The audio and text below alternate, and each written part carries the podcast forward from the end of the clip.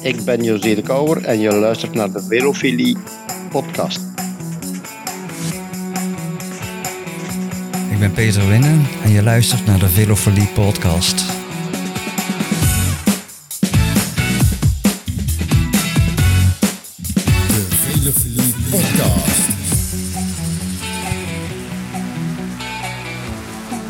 Goedemorgen, middag en avond, beste wielenvrienden en vriendinnen. Welkom bij weer een nieuwe aflevering van de Velofilie podcast. En we gaan vandaag iets bijzonders doen. We hebben namelijk een internationale gast. En dat is iemand met zeer veel ervaring in het wielrennen. Maar bovendien een nieuw boek uit. En dat boek gaat over een fascinatie die ik heb opgedaan in mijn jeugd. En ehm, ja, daar praat ik heel graag met deze schrijver over. Maar dat kan ik niet in het Nederlands doen, want hij is Engels. En als jullie daartoe bereid zijn, beste luisteraars, gaan we daarom switchen naar het Engels. I just explained to my listeners that uh, we will have this interview in English because that's your native language. I won't tell them yet who you are.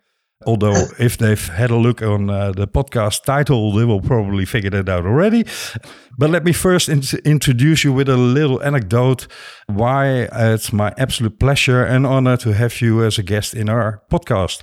Cycling is one of the first things I fell in love with in my life. I was six years old when I uh, sat down next to my father on the couch and he turned on the television by that time it was around two o'clock, I think, in the afternoon, because the Tour de France was broadcast.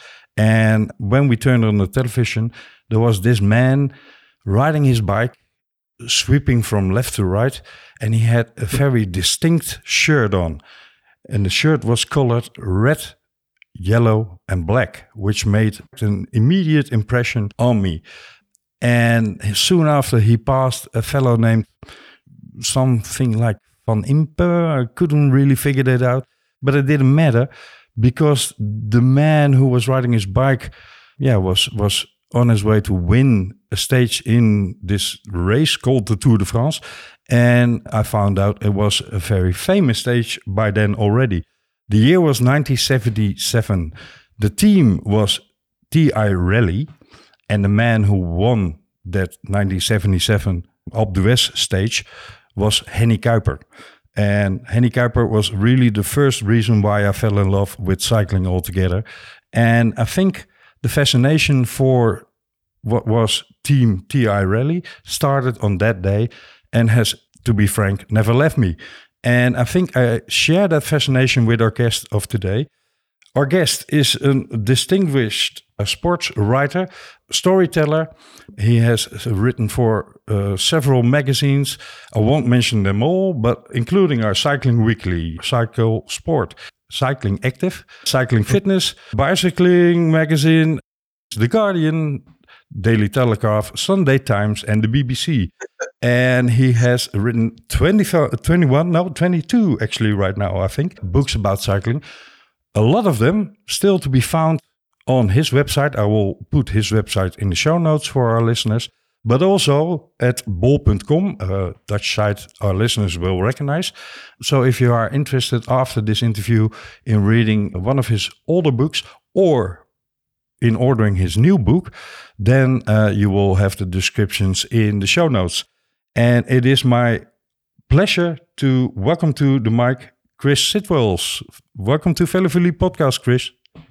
Uh, thank you, Camille, and, and hello, everybody. I ask you up front, can I say Chris? Because I actually should say uh, Mr. Chris Sidwells, but you said no, that's perfectly fine. So I will uh, I will call you Chris.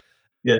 Am I right in in in uh, assuming that we have the same fascination for this iconic shirt and team, TI Raleigh?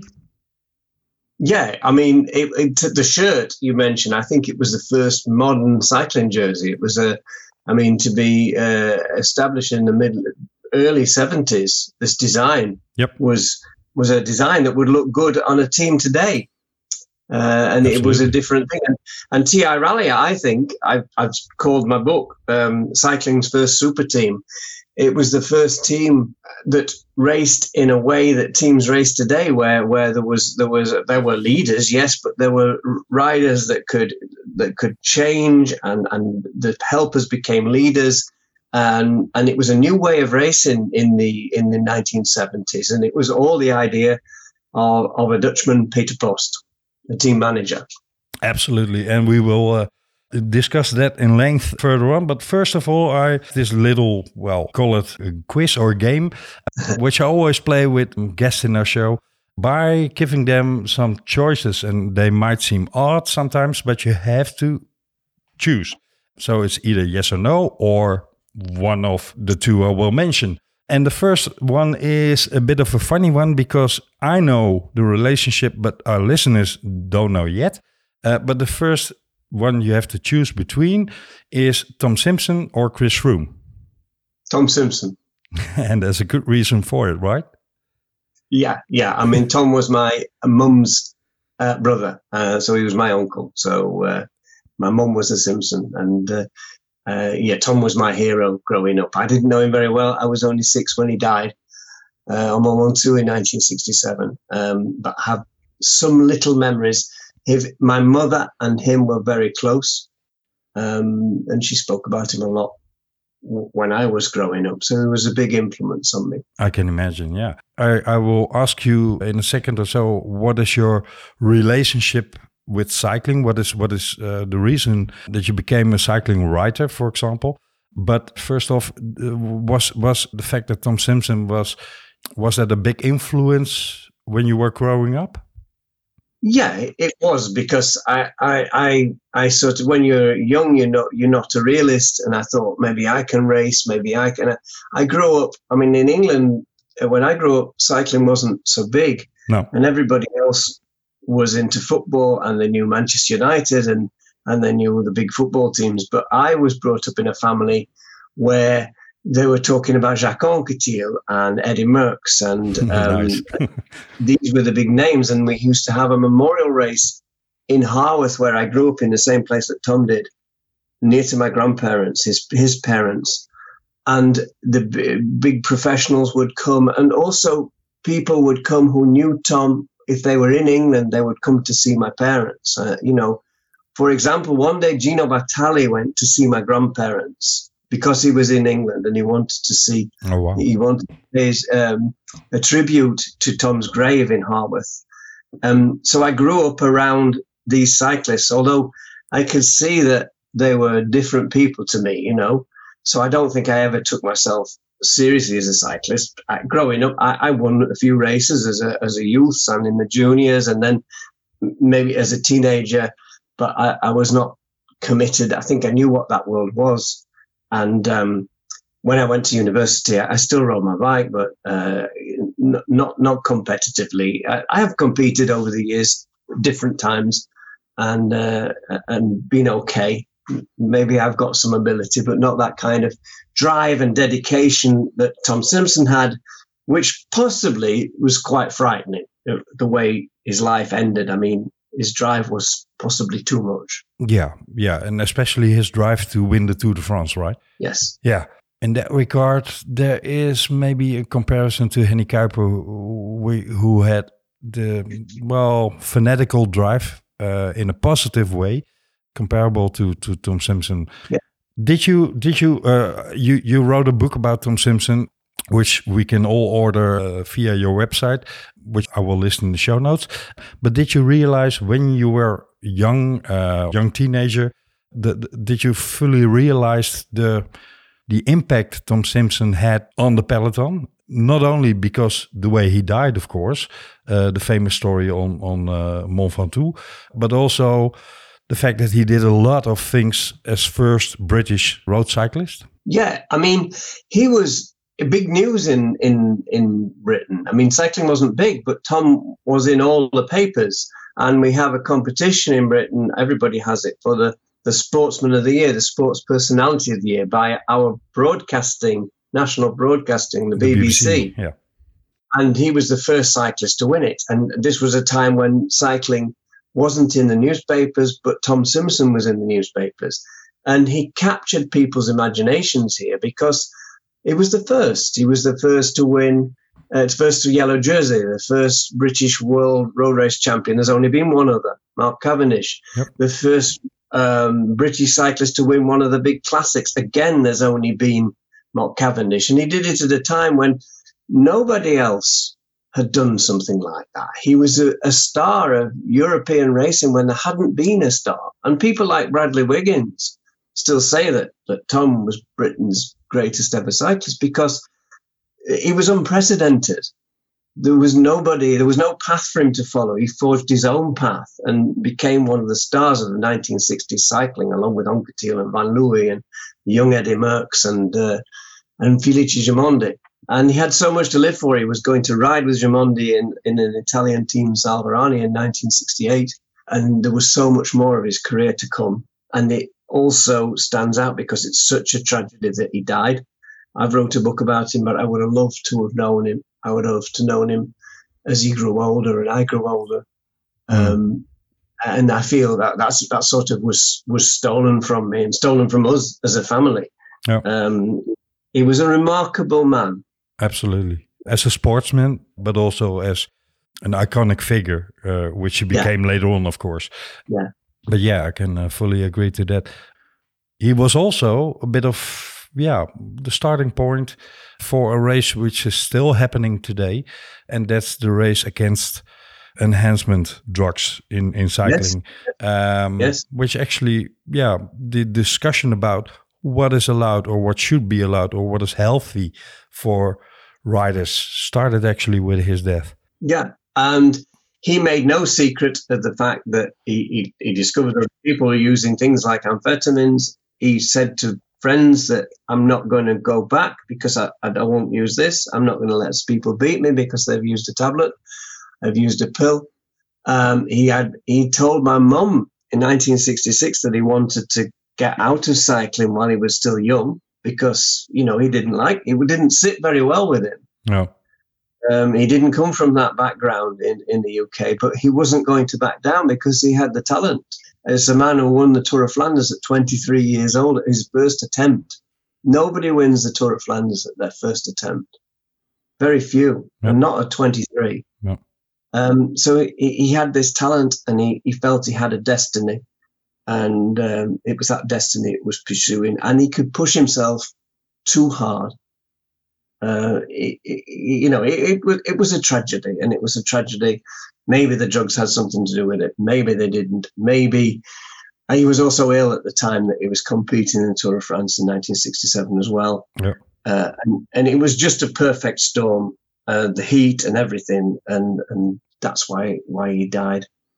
And and uh, to put it in a bit of perspective, I think we don't have to explain to our listeners what the circumstances of his death were, because our listeners are, are cycling fans all over.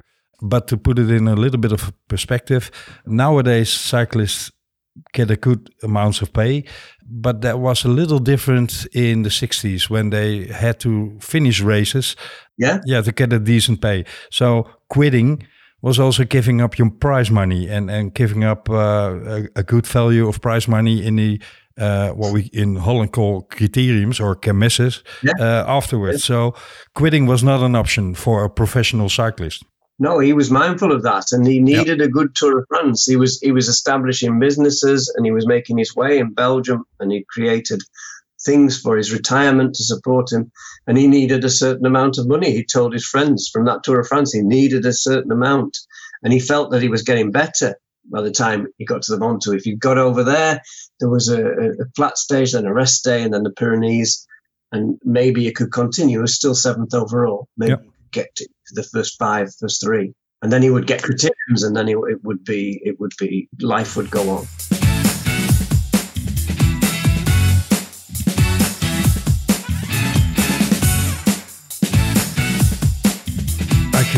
Can I can talk about Tom Simpson with you all evening, and maybe in the future we can um, yeah. open the invitation for another one. But that's a little bit beside the topic of this show. But I have a little bit of a stepstone towards the topic of this show because one yeah. of his, his fellow riders in the peloton back then was Peter Post. Do you actually pronounce it Peter Post or do you say Peter Post? We say Peter Post, but Yeah. it, it should be Post, yes. he wasn't, of course, able to do the things Tom Simpson was doing in the Tour de France, etc. But they met in several races, and if I'm correct, they had an, a rather unhealthy uh, rivalry, right? Yes, they, they did. They um, I don't think they liked each other. No. Um, and I think Post was one of the few professionals of that era that didn't like Tom. They they they had arguments on several occasions. Although they got together and won the Brussels Six Day in in 1965, but I think there was a, a real rivalry between Tom and and Peter Post and. Maybe a little bit of jealousy because Peter Post wanted to be a world champion. Yep. He never had a rainbow jersey. And a lot of people in the six day circuit I spoke to for this book say that it really, really bugged him that he didn't win a rainbow jersey. And he really didn't like it that Tom was road race world champion. And then, you know, some say that he, maybe when he took over TI Raleigh and got rid of most of the British riders, maybe that had something to do with it. I don't know. He wouldn't say that. He wouldn't say that. He, he explained it a different way. Yeah, I think the most used explanation for why he wanted to get rid of the British riders was was usually their non-professionalism or Yeah. the the the, Yeah. the level of their abilities, etc.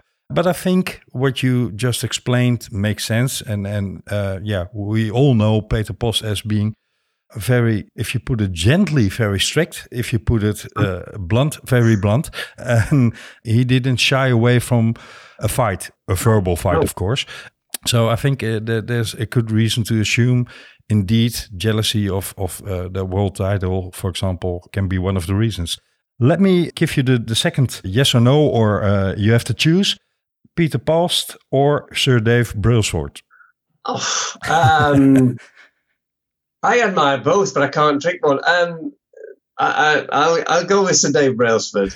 Um, he didn't hurt as many people. Um, they, they both had qualities. They're both great leaders, and um, and both had vision. And but Dave Brailsford had a much bigger budget, a lot more money. That's for sure. Absolutely. I'm sure Peter Post would have been able to do the same things uh, as Dave Brailsford with uh, with with the money Dave Brailsford's had. But there is not only is it a silly uh, question to ask, but there's also a, a sort of a comparison because both had a sort of a mission. The TI Raleigh team was formed Yeah. to uh, conquer the European bicycle market, but also Yeah. to have a British rider on a British bike win the Tour de France. The same, the same goal the Sky team was aiming for, right? Yeah, I- except it was a British rider on a- an Italian. An bike. Italian bike, yeah. But to win the Tour de France with the British rider, yeah, exactly. That, that was the ambition at the start was to win within five years, and they won within three. Yeah, absolutely. Turning back to the Raleigh team, uh, what what was actually the reason for you to to start working on a book about Raleigh? You mentioned it was the first super team or the first uh, really professional organized team. But was there something that really triggered you to say, okay, now I'm going to start writing on, uh, working on this book? Well, I, I've started my own publishing business with a brand called Cycling Legends. And the biggest thing we do is a, a series of illustrated books. And the first one was Tom Simpson because I had the photographs that nobody'd seen. And I looked to go the second one, and it had to be an English story that was international as well.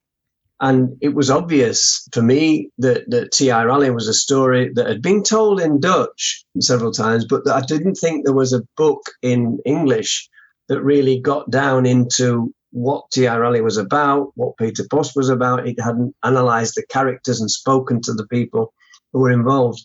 And I thought there was scope to make that the second Cycling Legends illustrated book. So the Tom Sim was Cycling Legends 01 Tom Simpson, and this is Cycling Legends TI Raleigh. And of course, congratulations on the publication of it. It is two or three weeks on the market right now.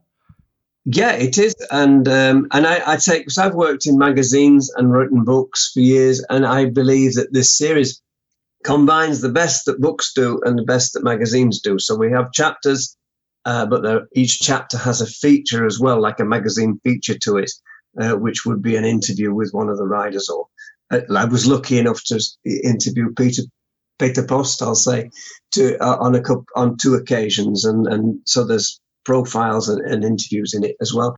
And I, I thought it was a story. Um, it's a British story. It's um, it's a fascinating story of massive, strong characters, and also I think was the opening of the door of a new era of cycling, a new era of how teams worked, how teams were organised, a new, in a way. I mean, Post did nurture and did care, and and everybody who was loyal to him, who he, who passed his test of being the kind of cyclist he wanted, mm-hmm. he was one hundred percent. People call him all sorts of names, but everybody says he was one hundred percent honest and loyal for the people he liked, and that a deal with him was a deal, and that he tried, he fought for his riders to get the best for them, the best equipment. He made Raleigh get the best equipment, the best minds, the best tradespeople working on the bikes and putting the bikes together. So I had this centre of excellence. I serviced a course in near Nottingham uh, called the, the Raleigh Special Bike Development Unit, making the best things with Campagnolo equipment, yep. state of the art at the time. And um, he got the best clothing, he got the best clothing sponsors, and anything that wasn't right, he sent back. And he also made sure his riders not only got the best money, but they got six day contracts and they got criterium contracts. So, you know, that's why he had a lot of people stay with him and, and be very faithful throughout his career as a manager. And your book is divided in several chapters, uh, some of those regarding, for example, Peter Post or Henny Kuiper, others about the team in general or the uh, uh, introduction of the team in the cycling peloton. Can you can you tell a little bit about the origins, how how the Raleigh team came about as a professional cycling team? Because the funny thing is, you say it's a British story, but we in Holland, the Netherlands, I should say, but we always see Raleigh as the team of Peter Post or of Joop Zoetemelk or of Jan Raas. But we, we tend to forget there's a big cycling brand famous all over the world long before this professional cycling team was introduced, right? Yeah, I mean, it, it was a Dutch team that had British roots. Uh, the the reason why it was formed was at the start of the 1970s. Britain was outside what is the EU now. It was the EEC, the European Economic Community, but with Britain, had, uh, the UK had tried for many years to get in, and it was known that in the 1st of January 1973, um, the UK would, join. The EEC, they would enter it. And before that, Raleigh was a worldwide brand and it had production facilities all over the world. But it didn't sell many bikes in Europe because there was tariffs on high quality stuff like like uh, like bikes that, that Raleigh made, and um, they knew that was going to fall away. So they wanted to market, they wanted to sell their bikes in Europe, so the the best way to do it, they started an advertising campaign, but there was a guy called David Duffield who was the first voice of cycling commentary in Eurosport in the UK. Yeah, I remember. was a keen cyclist and he was a marketing man. He was in advertising, and uh, he advertised. He worked on the campaign to create the Moulton bike. You know, the small wheel little bike that was a, a big thing in the sixties. And he said that the, the only way in Europe was to create a cycling team and win the biggest races. And the ambition at the start was to have a cycling team with British, if it could be British riders, and uh, and and win the biggest races. And they set off in 1971 using a team with a different brand, Carlton Cycles, that was part of Raleigh. It was owned by Raleigh, TI Carlton. Yep. Uh, Raleigh was owned by TI, and they they tried to race in Europe, and they they did okay. They did some things, and they got a little bit more money for the 1972 when it was TI Raleigh, and then 1973 they progressed. They started to ride like Milan San Remo and the Tour of Switzerland again with British riders, but to go progress, David Duffield felt that he needed a team manager uh, a director sportif and, and manager and to run the thing that was a big name and established in Europe, uh, European professional cycling. And uh, Peter Post had just retired. Um, so he'd seen David Duffield was a commentator at the London Six Days. So he'd seen Peter Post ride, and he'd seen the manner that he carried himself and the way he was the boss of the of the six days. And he thought that this was the man that would, would drive this project forward. And um, that's when he appointed Peter Post in 1973, end of 1973. And and one of the first things uh, Peter Post proposed was let's split this team into two sections. Yeah. One, uh, and I think that was his way to ditch the British riders out of his European program team. One was to say, okay, we have some British riders riding the British races, and we have a Yeah. European equipe or a European team doing the big European races, right? That's right. And he took some of the better British riders for his European team, although they slowly. It was a difficult time. There wasn't the money. They didn't like living away from home, a lot of them. There was one rider made it through, uh, a guy called Dave Lloyd, who uh, had been a good amateur. He'd won the William Tell Grand Prix in, in Switzerland. And he Post liked him, and he, he was the only British cyclist that made it into the 1975 team. And he was going to make it into the 1976 team as well because he rode very well in 1975 uh, and he'd done everything Post told him. And he was also the same height and had the same bike as Henny Kuiper. And Henny Kuiper was going to come to the team in 1975.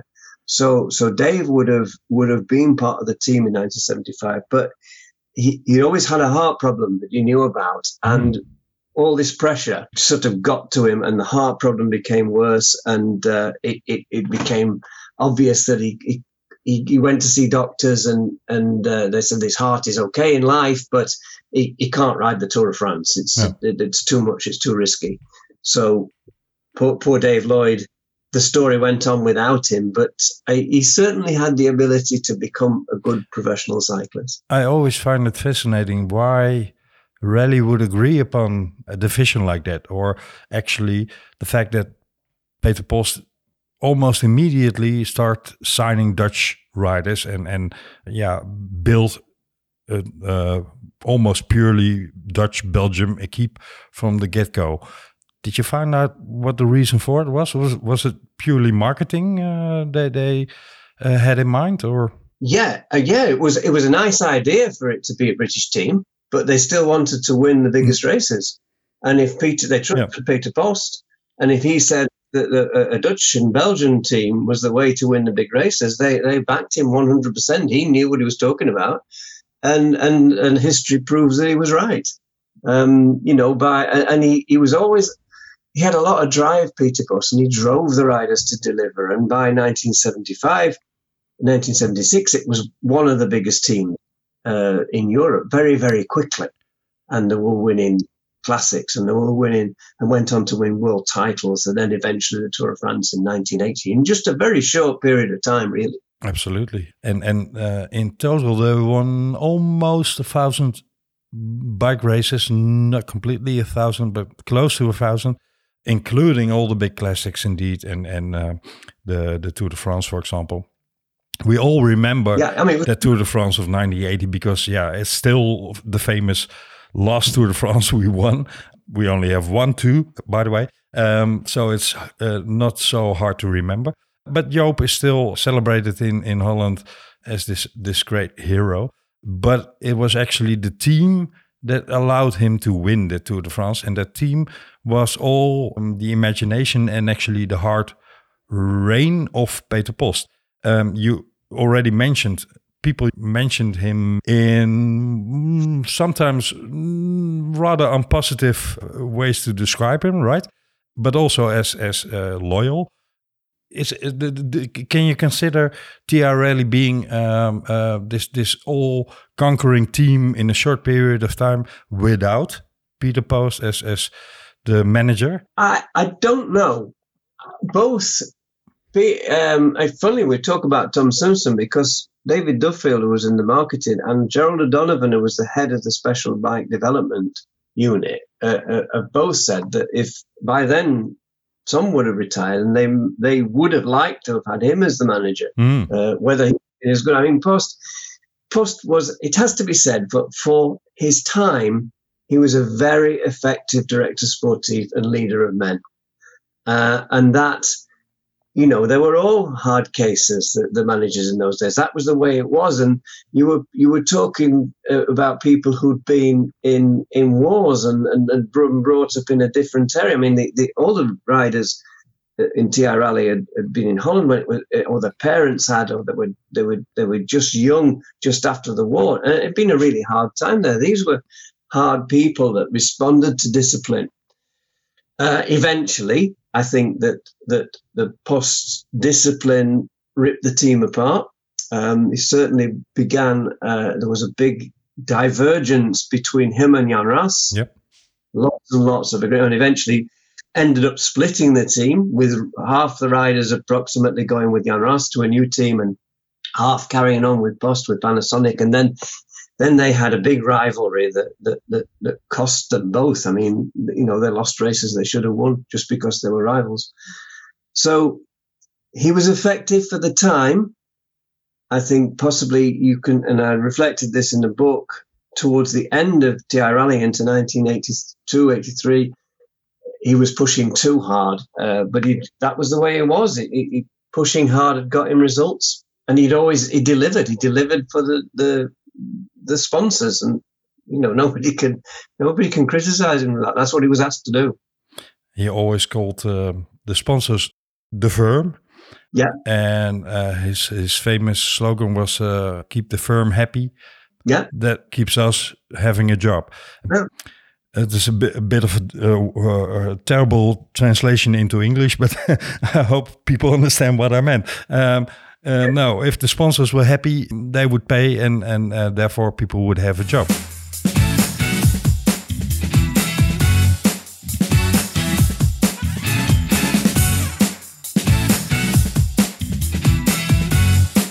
That's maybe a good moment to to propose another question for you. If you had to choose between TI Raleigh or Sky slash Ineos, which one would you choose? TI Raleigh. All right. uh, I don't say that because I've written a book, but I mean, um, we always look back. They call it in in England um, through rose-colored spectacles. We we look back at our youth yeah. and and say, oh, that was a great time, you know. And it was only a great time because we were young. Um, but it's the team of of my youth, yours, and um, and it, it, it, was remarkable. And they looked they, they looked fantastic. And and then I suppose it's different when the riders that you are in a team are, are a lot younger than you. You know, the, it, it's a different relationship. And when you're looking as you, as you get older, so in Team Sky, you're looking from an older person's perspective, and it's wonderful what they've done. And I, I was uh, very close to the story in 2010, 2011, 2012 and it was wonderful what was happening. You couldn't believe that we were going to actually win the Tour de France, a British rider, because I mean, I wondered if that was ever going to be possible, to be honest. Mm. But then you look back as a, as a young person, as a child at TI Raleigh, and that was the, the team of your youth. And they were extremely effective for, for the money they had and what they did, and um, very, very influential about changing cycling, just as Team Sky has been with this marginal gains and all the, you know, the, the, the teams have, have, have become mirrors of Team Sky. But they are they are also mirrors of it was just exactly what TI Raleigh was doing, a little bit smaller. What David Brailsford's done, and now what Jumbo Visma is, and what these modern teams are, was just what TI Raleigh did. It was the same thing, and you can direct the DNA of TI Raleigh is in Jumbo Visma because Jan Raas left and created um, Buckler and then all these different teams. Then Rabobank and Rabobank became Jumbo Visma. So yep. the fingerprint of TI Raleigh is definitely on that team, but also on all the teams today. So it was the first, and I think that's why I would pick it because it was the first modern cycling team, in my opinion. Lovely. I just uh, this is a bit of a diversion, but I just figured a lot of ex pros of a Raleigh cycling team made it into an, an uh, after being pro career in the peloton, like for example Allan Peiper, and went to become directeur sportief. And I figured this year could it be that the Tour de France, this is a diversion of the topic, but I'm, I'm curious about your opinion. Uh, could it be that the Tour de France this year wasn't won by Pogacar because Allan Peiper wasn't at the wheel anymore? Uh, it, it, you may be you may be right. I mean, Allan is a, a friend. Uh, I wrote his autobi- his biography with him called A Peiper's Tale. We became very close during that time. Uh, he's somebody I very much admire. He's extremely intelligent. Absolutely. And he's, he's extremely good with people. Um, a, a, completely different director sportif to Post. Post. Completely different. Couldn't and be a bigger had, contrast, right? no, couldn't be bigger. And he's had the rough end of Peter Post as well. Yeah. But uh, can I tell you a little story that Allan that's in the book about Peter Post? It was that Allan told me, and it's in the book you get this idea that he was hard and everything and uncompromising Peter Post. But Allan was riding a Tour of France, and I don't remember which year it was. It was it was uh, it might have been I think 1987. Yeah, it could have been, and he was with Panasonic, yep. and he'd had to race hard all year to get in the team, and he'd raced hard all the Tour of France leading uh, Vanderaerden and Planckaert out, Eddy Planckaert in the sprints, and he'd worked for uh, Robert Millar and Phil Anderson in the, in the other stages on the overall. And with two days to go in the mountains, he was gone. He would got nothing. And he'd ridden, he said, pedal turn over pedal turn to get over five mountains. And the next day they had to do another four or five mountains. And he got into his hotel room and he said he just couldn't face it. And he broke down and he started crying and he got under the sheets on the bed. He wouldn't come out, and his his roommate said couldn't get him out, and he said I have to fetch Peter. And they, uh, Alan said he was laid there and he was just sobbing. He was just crying. He'd broken. Sheer desperation. Post, yeah, sheer desperation. He just couldn't go on. And Post came into the room and he thought, oh, I'm gonna, he's going to shout at me. He's going to go uh, mad at me. and Post sat on the bed and just sat next to him and just patted his back and rubbed his back and said, It'll be all right. It'll be all right. Until he and, and sat with him until he could come out. And and what he'd done, he, he'd admired that, that Peiper went to the end of his world for the team. And there was no disgrace in leaving the Tour of France with that. No, because the, the day after he retired, right, from the race. Yeah, yeah, he retired. Well, he, started the next day, but he couldn't carry on, and that was fine. And uh, Post paid for him to first class flight to go home, and he, he, got the assistant team manager to buy him a special meal. And um, but Allan's had his problems with Post when he tried to move up to win races. That's when they fell out. As did a lot of people. Uh, in the yeah. end, with Peter Post, uh, I don't think he was very good in maintaining a good relationship with people. Uh, a couple of exceptions thereabout, like Henk Lubberding, who stayed for his full 15 years of professional cycling with Peter Post in TI Raleigh and afterwards Panasonic. But he is one of the few who lasted that long with Peter Post. Yeah, yeah. Henk Lubberding was special, wasn't he? I mean, he was a, a oh, absolutely a, a winner that was happier riding for the team when I interviewed him, he said his happiest moment was 1979 and the work he'd done for Jan Raas. And when Jan Raas won and uh, finished fifth and they embraced, uh, he said that's his proudest moment as cycling because he knew what he'd done to get that victory for for Jan Raas. And he said that was that was more to him than any victories he'd had himself. That was his high point of his cycling career. Nice. And he um, in his first Tour de France in 1978, I think he finished in the top 10, seventh or eighth. Yes. In the general classification. So he had his abilities to become a very good GC man. Yeah. Uh, maybe not not a winner, but a good GC man. But he was indeed happier to uh, be of assistance to others. And that's one of the aspects of Team Raleigh, which made it maybe into the first super team because they had what we in Holland call the system post. Yeah.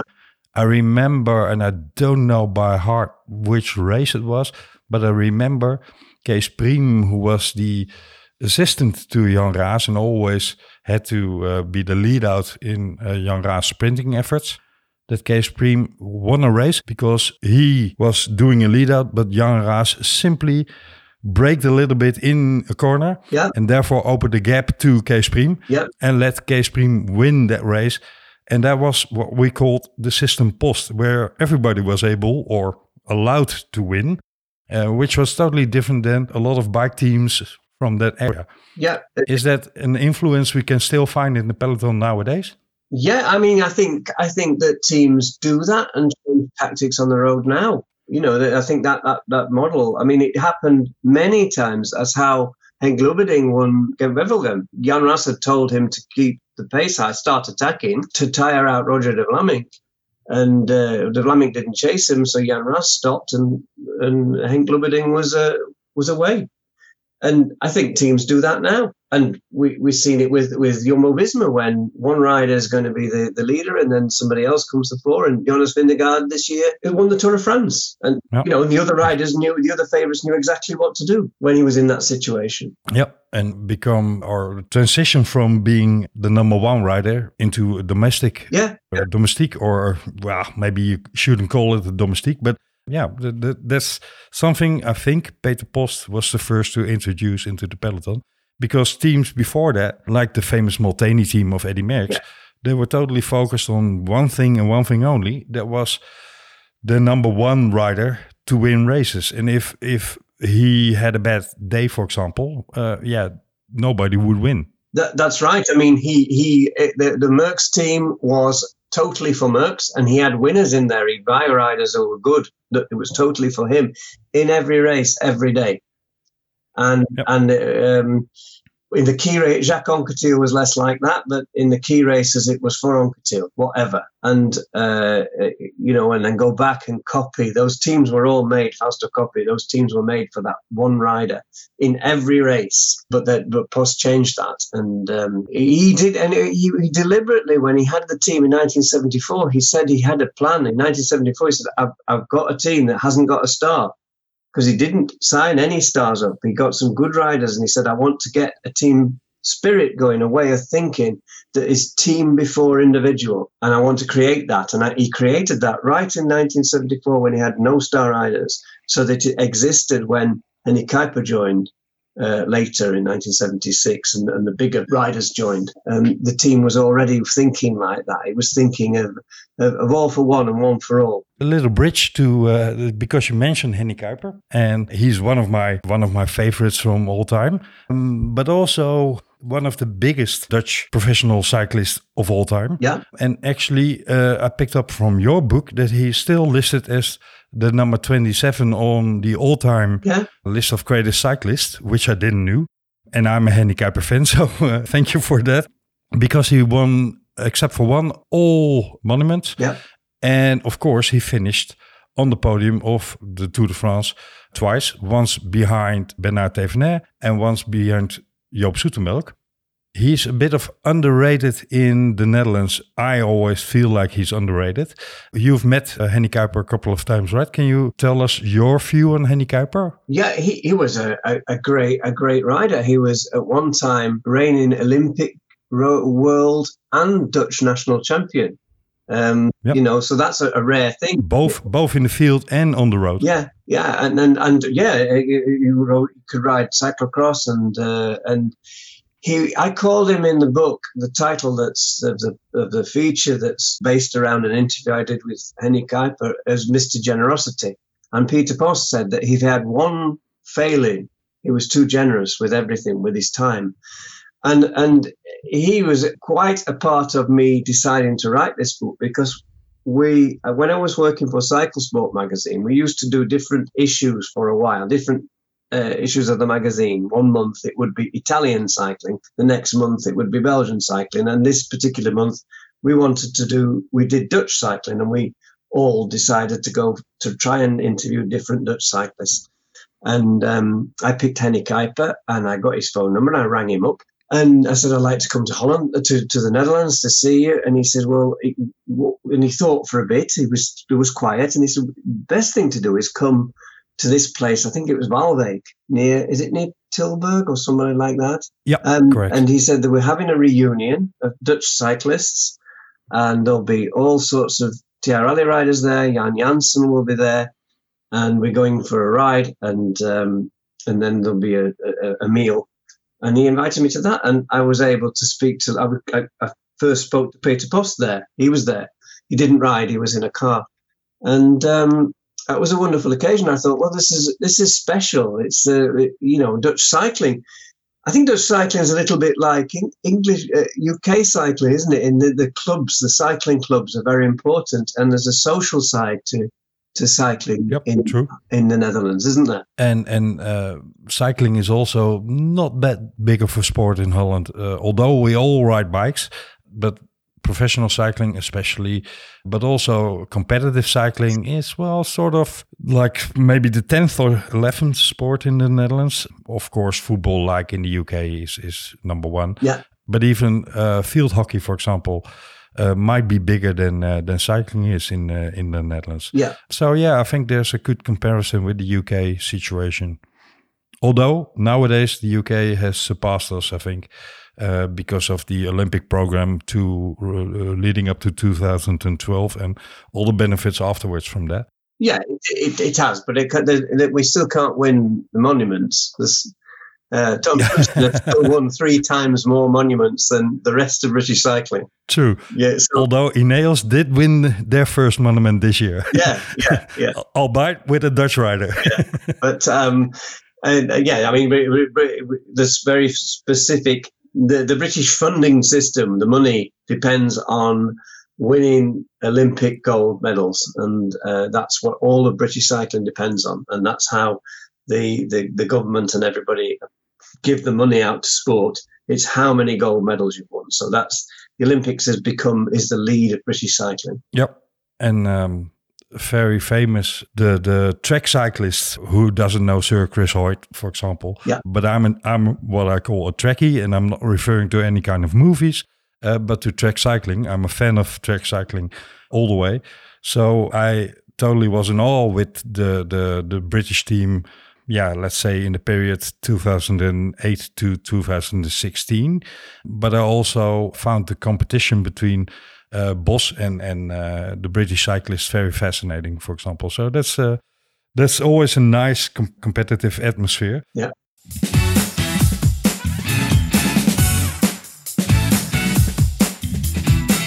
The one reason, uh, dear listeners, if you are wondering why is Chris Sidwells talking so well and explaining so well and and um, is a natural born storyteller, the reason for it is not only he's a writer, but he's also a podcaster. I didn't mention that before, and I must correct that now.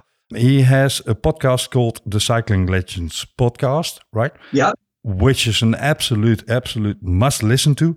Because, first of all, it's different information than you hear in the Netherlands media about cycling. Second of all, those are great stories and, and uh, great interviews, and it is an absolute must listen. So, um, go look up the Cycling Legends podcast. And that brings me to another one you have to choose questions writing about cycling or podcasting about cycling. I, I think podcasting now. I'm I'm really keen on the uh, uh, on the spoken language. I've done. Uh, I do a lot of talks and, and presentations and, and, and like a show on, on the books. That's how I sell the books. I go. I went round the UK, sixty five different venues uh, in a year to do to promote the Tom Simpson book, and these have become a thing. I, I, I stand there and I've got some photographs and some memorabilia, and I, I tell the story and um, you know it, it's fun and, and it's not like writing you get immediate feedback you can see in an audience that whether you whether they like what you're saying and whether it's it's going down very well and then if people are happy at the end of the, the talk they come and buy a book and I, I didn't know i could speak like that Nice. and then john galloway gave me a chance with the velocast to do a podcast Yep. and I really enjoy it. Plus the fact that our podcast, I mean, it's very difficult for paper magazines. I'd love to have my own magazines, but the the model where a, a magazine is funded by advertising doesn't. It's, it's very difficult now because everybody can do their own advertising Yep. uh, on the internet, their own social media. Magazines So struggle need- uh, in general. Yeah, correct. so we created um, i think it's the first a magazine that you listen to. It's got everything a, a monthly cycling magazine would have. Its interviews, features, history, tech, fitness, uh, opinions, news, debate, but but spoken, and you can take it with you anywhere. And and you know that the the whole idea is is a, a different thing, a different different form of media. I also put on events, which are these talks and also uh, retro cycling events as well, cycling uh, legends events, um, and and a cyclo sportive as well next year. Nice. So I have platforms All around cycling. All around cycling. Yeah, yeah. It's the only thing I know. Well, I was I was a policeman before this. I was a police officer before. Oh, really? I was a cycler. cycling. Yeah. Yeah, nice. Yes, I was. I was a- I was a detective. They're very similar jobs, interviewing cyclists and interviewing. uh, well, this is again uh, the version of our topic, but I've spoken to Gier Lippens this summer, the, uh, one of the Dutch journalists covering cycling a lot. Uh, I don't know if you know him, but um, he mentioned that I think it was even one of his first tours. Uh, the Rabobank team was established and, and uh, came to the Tour de France. He covered that Tour de France and he was invited into the bus because he had a cut. He was uh, he and his motorcyclist because he covered uh, for the radio uh, on a motorcycle and uh, had fallen and, and he had a cut in his knee or something like that. And the Rabobank uh, team doctor said, "Well, I'll come into the bus and uh, we will take care of your knee." And he afterwards r- read in one of the books published on uh, the Rabobank team that he actually sat next to a fridge where they actually kept the EPO uh, uh, capsules. Um, so he, he was this close to discovering something big, but never realized he could.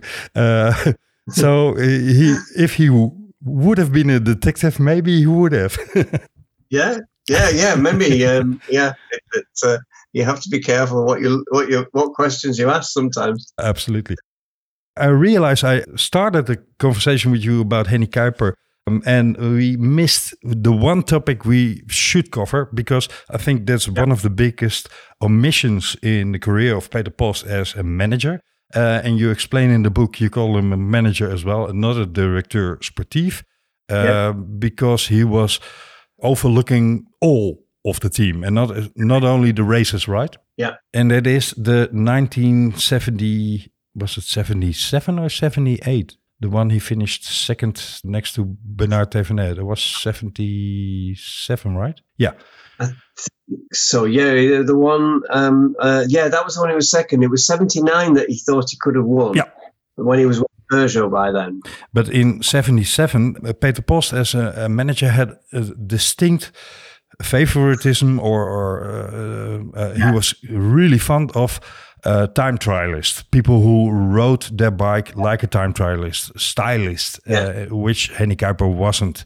he could ride uh, a good time trial, but he wasn't a time trialist. He wasn't a stylist. Um, and uh, Peter Post had just signed a new star, Didi Thurau, who was a time trialist, um, or he had style riding his bike.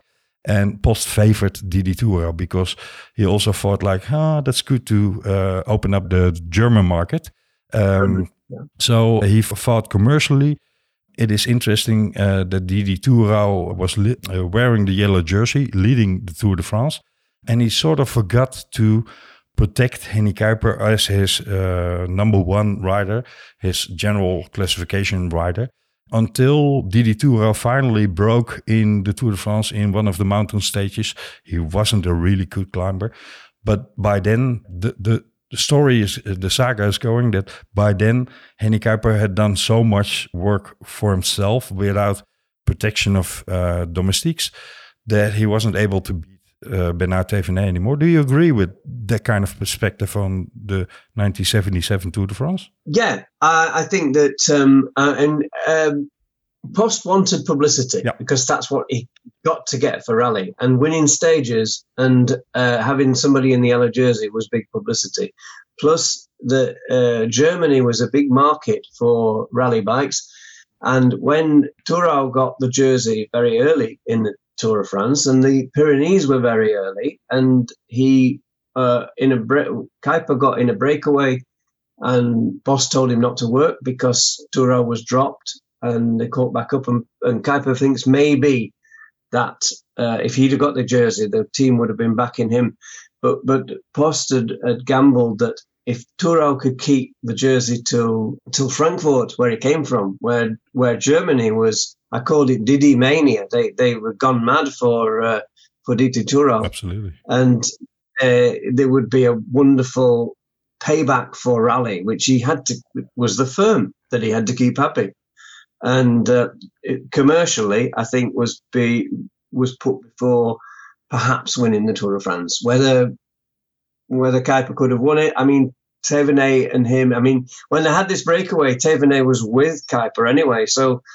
Uh, you know, Kuiper would have then had to attack and distance Thévenet at some point, which he, he never did later. But as you say, it did alter the dynamic of the race. It altered the way the race panned out and went. So maybe I have said in the book, maybe Post made a mistake. Maybe, and he was a little bit blinded by Thurau. He did like that kind of rider. He liked He almost Uh, was an all with Thurau.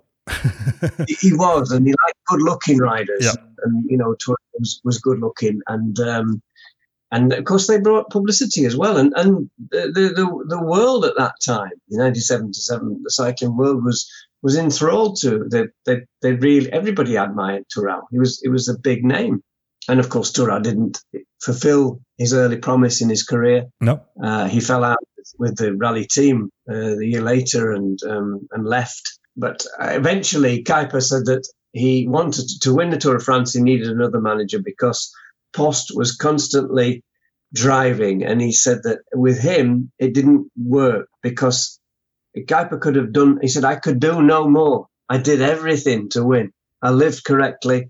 I rode my bike. I did all the training. I did preparation. He did mental preparation. He went to lectures on how successful people get success, you know, in business and different things. Yep. So he did everything to win. And then Post was still driving and driving. And he said that other people in his team needed that. He, he, he pointed out uh, Leo van Vliet. This is when we were talking at this, this reunion. And he said that he, he was lazy and he needed a kick. And, and Leo van Vliet agreed. The, but it didn't work with him. And he had to get a, a manager. So he went to the Peugeot team.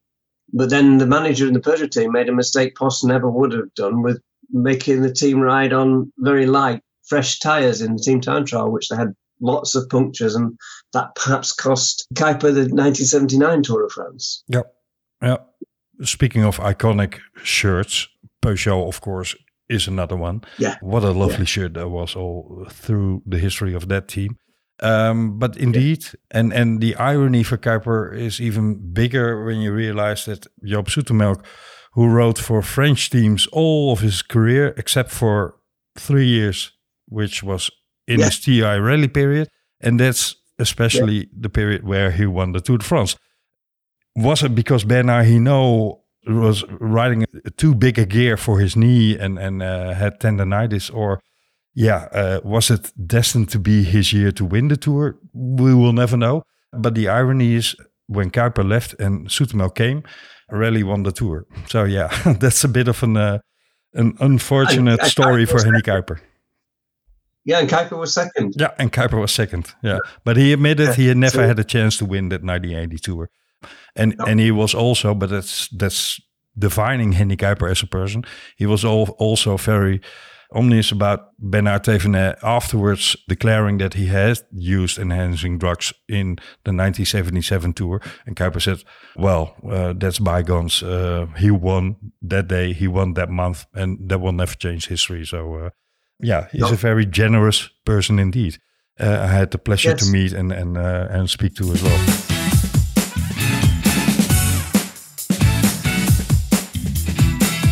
If you had to choose, and this is an, an, an absolute impossible one to answer, if you are a bit like I am, but if you have to choose between the Tour, the Giro, or the Vuelta, which one do you favor?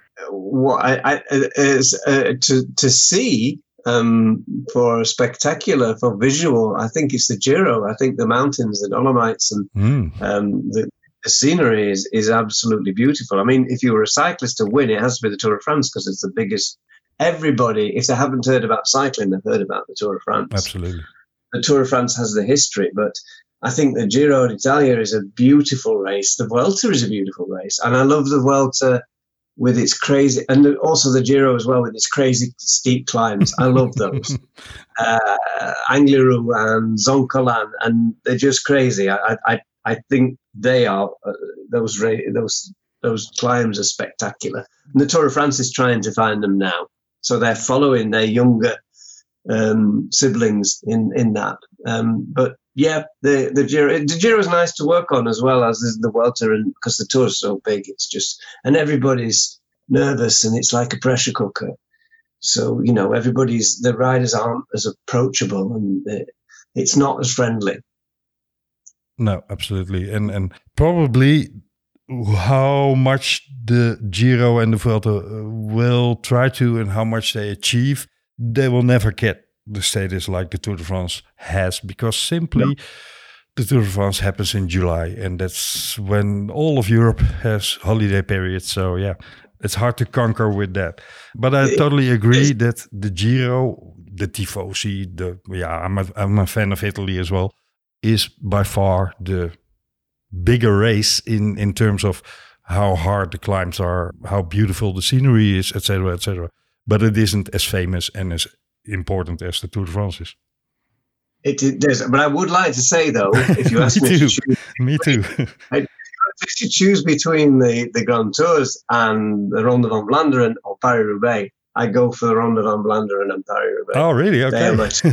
and if yeah, yeah, and if we specify that into either the Ronde van Vlaanderen or Paris Roubaix, the, the one day races, but, but they are the they're the best for me, and the World Championships because it's a I, I like the one day race, the classic, where there is a winner on the day, and the winner has to play their cards once. They get one chance. Like in a tour, in, in a grand tour, you, you know, you can maybe get get time back, or, it's to and fro, and um, but a, a, classic is instantaneous. And I just think that the passion and the, the, the route and the parcours and everything for the Ronde van Vlaanderen and Paris-Roubaix is, is, beautiful. They're beautiful races. The struggle to win them, the history of them, uh, the route, the passion around them, the desire of the riders to win them, win them uh, is is uh, beautiful. They're my two most beautiful races.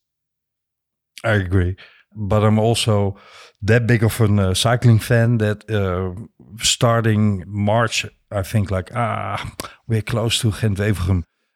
Starting April, I think, ah, it's the Ronde. It's uh, the, the Heilige Mis, zoals, uh, as they call it in, in Belgium. And yeah, two weeks after, I think, ah, Paris-Roubaix. And then I realized, ah, the Giro is almost starting. So I'm living the cycling calendar all through the year, and uh, by yeah. by late September, I think like ah, uh, Lombardia is coming up. So yeah, for me, almost every week there's another fantastic race. Uh, same, same, with me, and it goes too quickly, doesn't it? it oh, absolutely. It, um, um, yeah, it looks, it looks, it just seems like yesterday we were looking forward to the Ronda, and now um, Lombardia has just gone, and that's another beautiful race. I mean the scenery. It's like a, a painting. It's it's beautiful. Yeah, it, it is as if Italy was created for races like this. Yes. Of course, it's the other way around. Yeah, those those go together really well. One one of the last topics I want to discuss with you, Chris, if you allow me to, is um, the fact that the the TI Raleigh team had this this strong characters in it. Peter Post is maybe the the uh, biggest one of all because he was the manager. Uh, but Jan Raas, especially, Gerrie yeah. Knetemann, for example, also, and, and a couple of others as well. Henk Lubberding was strong headed as well. They had some big characters in their team. Jan Raas was the road captain on the road. Uh, he was the one actually managing the team during a race, etc. And that reminds me of uh, this area of cycling. I always call it the golden age of cycling, the 80s, the, the late 70s, where you had this patron in the peloton. The one rider who stood out and was mm-hmm. was like Bernard Hinault was able to almost dictate what the peloton would do. Nowadays, you mentioned Peter Post wouldn't survive as manager because he uh, has this authoritative style of managing and and people don't accept that anymore also the peloton changed. There's no real patron anymore. Yeah. But we also see things happen in the peloton, which sometimes make me wonder: Do we need one?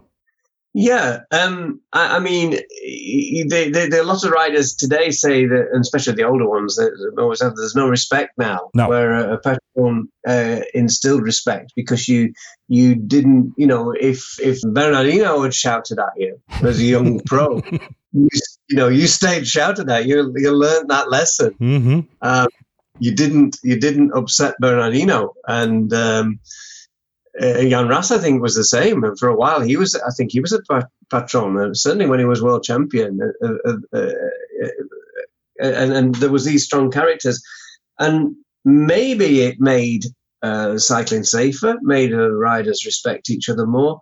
But it won't work now. There's too much talent now. You know, somebody. I, I was asked. I think we were doing on my podcast, and we were debating: Will there be another? Is Remco Evenepoel another Merckx? Well, there won't be another Merckx. Everybody is so good. You you can't get one person to be that dominant because everybody else is so good. Yeah, and and the cycling world opened up in the 80s. Uh, Yeah. Americans, Colombians, Australians coming in, etc. And therefore, yeah, the general level has risen so much. There's no uh, one team, um, except maybe for Sky the last years, but uh, there's no one team dominating for a long period of time. And there's no one rider dominating for a long period of time. Although we always try, right? Uh, when Bernal won Yeah. the Tour de France, we say, oh, the area of Bernal has started. And when Tadej Pogacar won his first, we said, well, area of Tadej Pogacar could have been started now. And this year, of course, Remco Evenepoel won the Vuelta, and now people are saying, maybe, maybe he's proving to be the next Eddy Merckx, but nobody will win 525 races anymore. Impossible. No, it's impossible. Nobody is that much better than somebody else. I mean, we just had uh, Filippo Ganna set a wonderful hour record, but uh, you have to peak for one race. You have to be the best you can be for one race. A few weeks before, he wasn't anywhere in the World Championships in the time trial Nope. because he he wasn't ready for that. He was peaking for the hour record and the World Championships and the, the track championships. So there is nobody that is good enough to exercise their authority on the peloton all year. So there can't be a patron. Do you favor any riders in the peloton nowadays? Yeah, I like I, I like them all. I mean, Pogacar is very good. He's such a I like Pogacar because he races, he rips the, the manual up. You know, he, he races, he tries things. Uh, I, I like the story of Jonas Vingegaard. I like Remco Evenepoel because he's got this like a little Napoleon. You know, he's he's he's sure of himself completely, and there, there, there, there are some. We are we are really in a golden era now. I mean, we talk about golden areas, but the talent, uh, you know, and you're surprised. I mean, we thought Pogacar was going to, it was going to be Roglic and Pogacar, wasn't it, in the Tour de France this year? But it was Jonas Vingegaard, and Yeah. he was he was he was processing fish five years, three years ago. Yeah. You know, it's a, this is a, it's, it's, it's, it makes your head spin of the things that are happening and and how cycling has developed and it's changing and I, it still I, yes of course I love those days of the pioneers and and and, and right going back back to the 1910s it's all it's all beautiful and had its own beauty. But today has as well um, and the technology uh, and all the all this all the way of training. I mean that's I'm fascinated by fitness and, and training and now they know so much about the human body now and there's a there's a very good duty of care for professional cyclists now where there wasn't before you know in the days when there was when there was more doping everybody was left to themselves. Now you know if if there's doping still going on at least they've got very skilled people uh, careful people looking after them. So it's healthier. Yeah, hopefully it is. And, and if the UCI and um, organizers of races step up a little bit, uh, well, that's a euphemism, uh, a big bit, but at least a little bit in uh, how parcours are drawn and and uh, fences are uh, put together, etc., etc. Yeah, we Yes. might we might collectively see a bit safer sport in the future. Although I ask a lot of people uh, I interview on this show, what do you think of safety in the peloton? And there's always a division in between. It's a part of the sport when you fall down and uh, crash heavily, or it can be safer. Um, nobody is agreeing, and that's typical of cycling as well. No, I mean you can say it can be safer, and then of course you throw in a complete anachronism with Paris Roubaix. There's nothing safe about Paris Roubaix. For example, Uh, so you, yeah, you want to make everything, move the barriers, take the uh, the traffic control out, and make it safe, and don't have a bend before the finish. But then Paris Roubaix is mad. I mean, Arenberg is, it, it's not rideable for. No, it's, you know, you, the nickname is suitable, uh, the Hell of the North. But we also add a, a lot of gravel nowadays in, in Grand Tours, right? So we, we, we always find a loophole to make it a little less safe as well.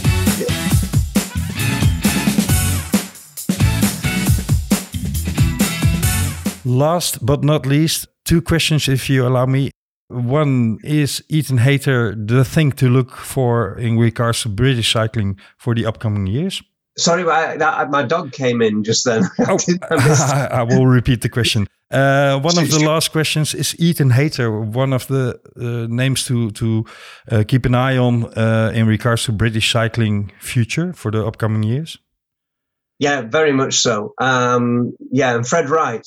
Fred Wright, uh, it will win. I think Fred Wright will win a monument. It's just a matter of time. He's, Nice. he, he tried the right moves, uh, and it's just a matter of time before he gets it right. He's, he, you know, he's he's nearly won several things. But Ethan Hayter, new world champion in the team pursuit this evening.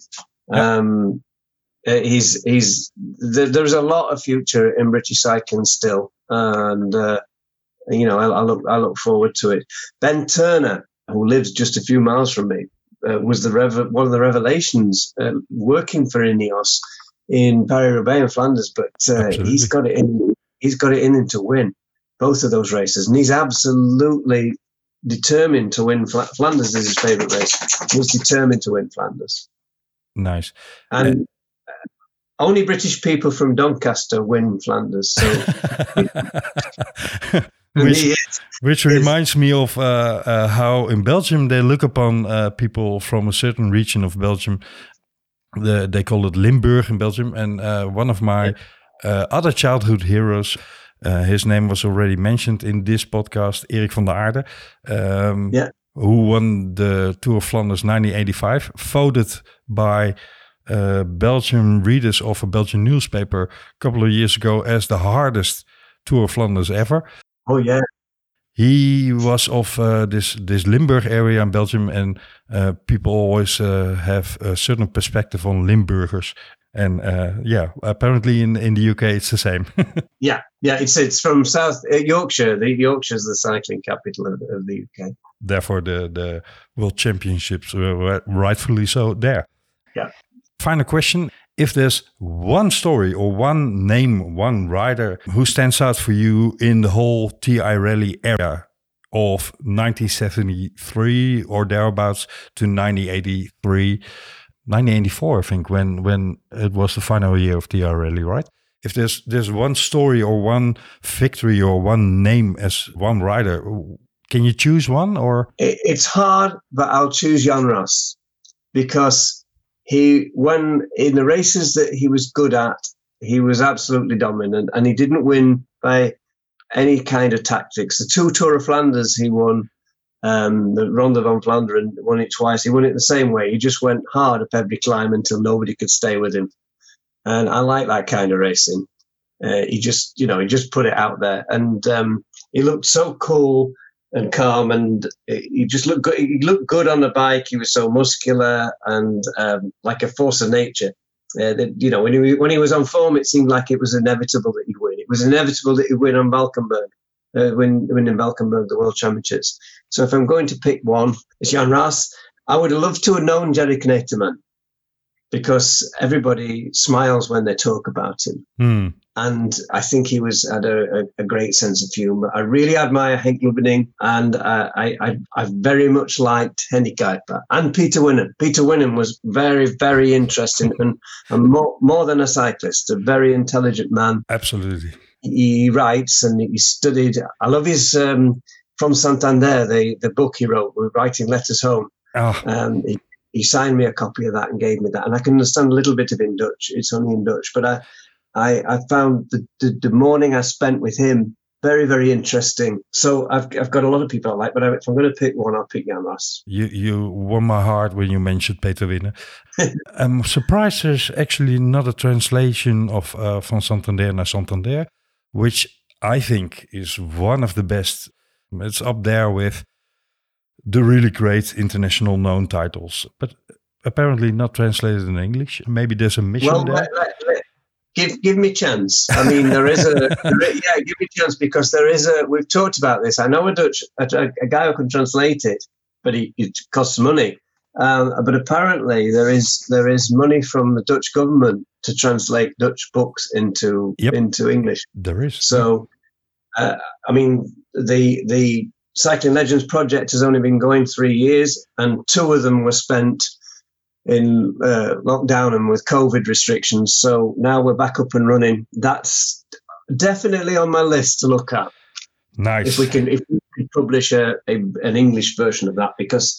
I I think he's unusual and he's got a fantastic story to tell, and he tells it so well. Yeah, and he tells it totally. It sounds totally weird to say it like this, but from a human perspective and not from Yes. a sort of superhero point No. of view. And therefore, when he's writing about suffering, you suffer along with him, uh, and that that's absolutely fascinating to read. Your stories, Chris, are fascinating as well, and uh, people can go to www.cyclinglegends.co.uk where they can order your book, right? Number t- Yep. one about Chris Simpson, number two about the famous TI Raleigh team. Yeah, yeah. Uh, I had the pleasure to uh, receive some excerpts from you, and and it is absolutely written brilliantly and fascinating to read. So, dear listeners, go to www.cyclinglegends.co.uk to order your copy. Twenty pounds and a bit of shipping, and it is worth your money. And also listen to the Cycling Legends podcast because yeah, that is absolutely fascinating because it is different than all other podcasts about cycling I know. And indeed, almost jealous on the format you have and uh, the ability to make it like that. It was my absolute distinct honor and pleasure to talk to you, Chris. Thank you very much for all your stories. Yeah, the way you described this great team. However, it didn't change my feeling about it's a Dutch team. um, yeah, no, it is. It is. It's a Dutch team on British bikes. exactly. Uh, although uh, we haven't mentioned him, but he should have a final shout out. Jan Legrand had a big part of building these excellent bikes. They were Yes. back then, and they were rebranded then as TI Raleigh. So they they had a uh, cooperation of uh, uh, building the special tubes in in England, and Jan Legrand, yeah, made to measure the bikes uh, for some riders. Yeah.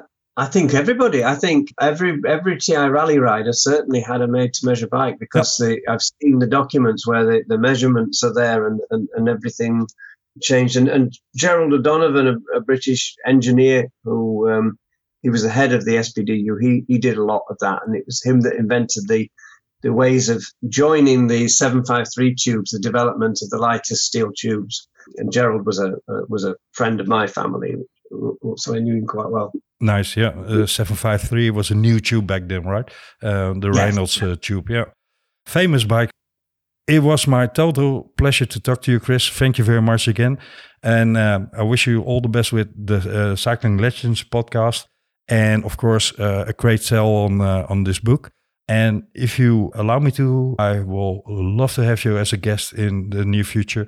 Maybe to talk about Tom Simpson in a longer episode or talk Yeah. about other related topics. Yeah, that, it was a pleasure. It was a pleasure for me to speak to you. Uh, very good. I'm, I'm the best to you with the Velophilie podcast, and uh, it was just a joy to talk to you. I, I, you know, we share a love for cycling, and that's absolutely international.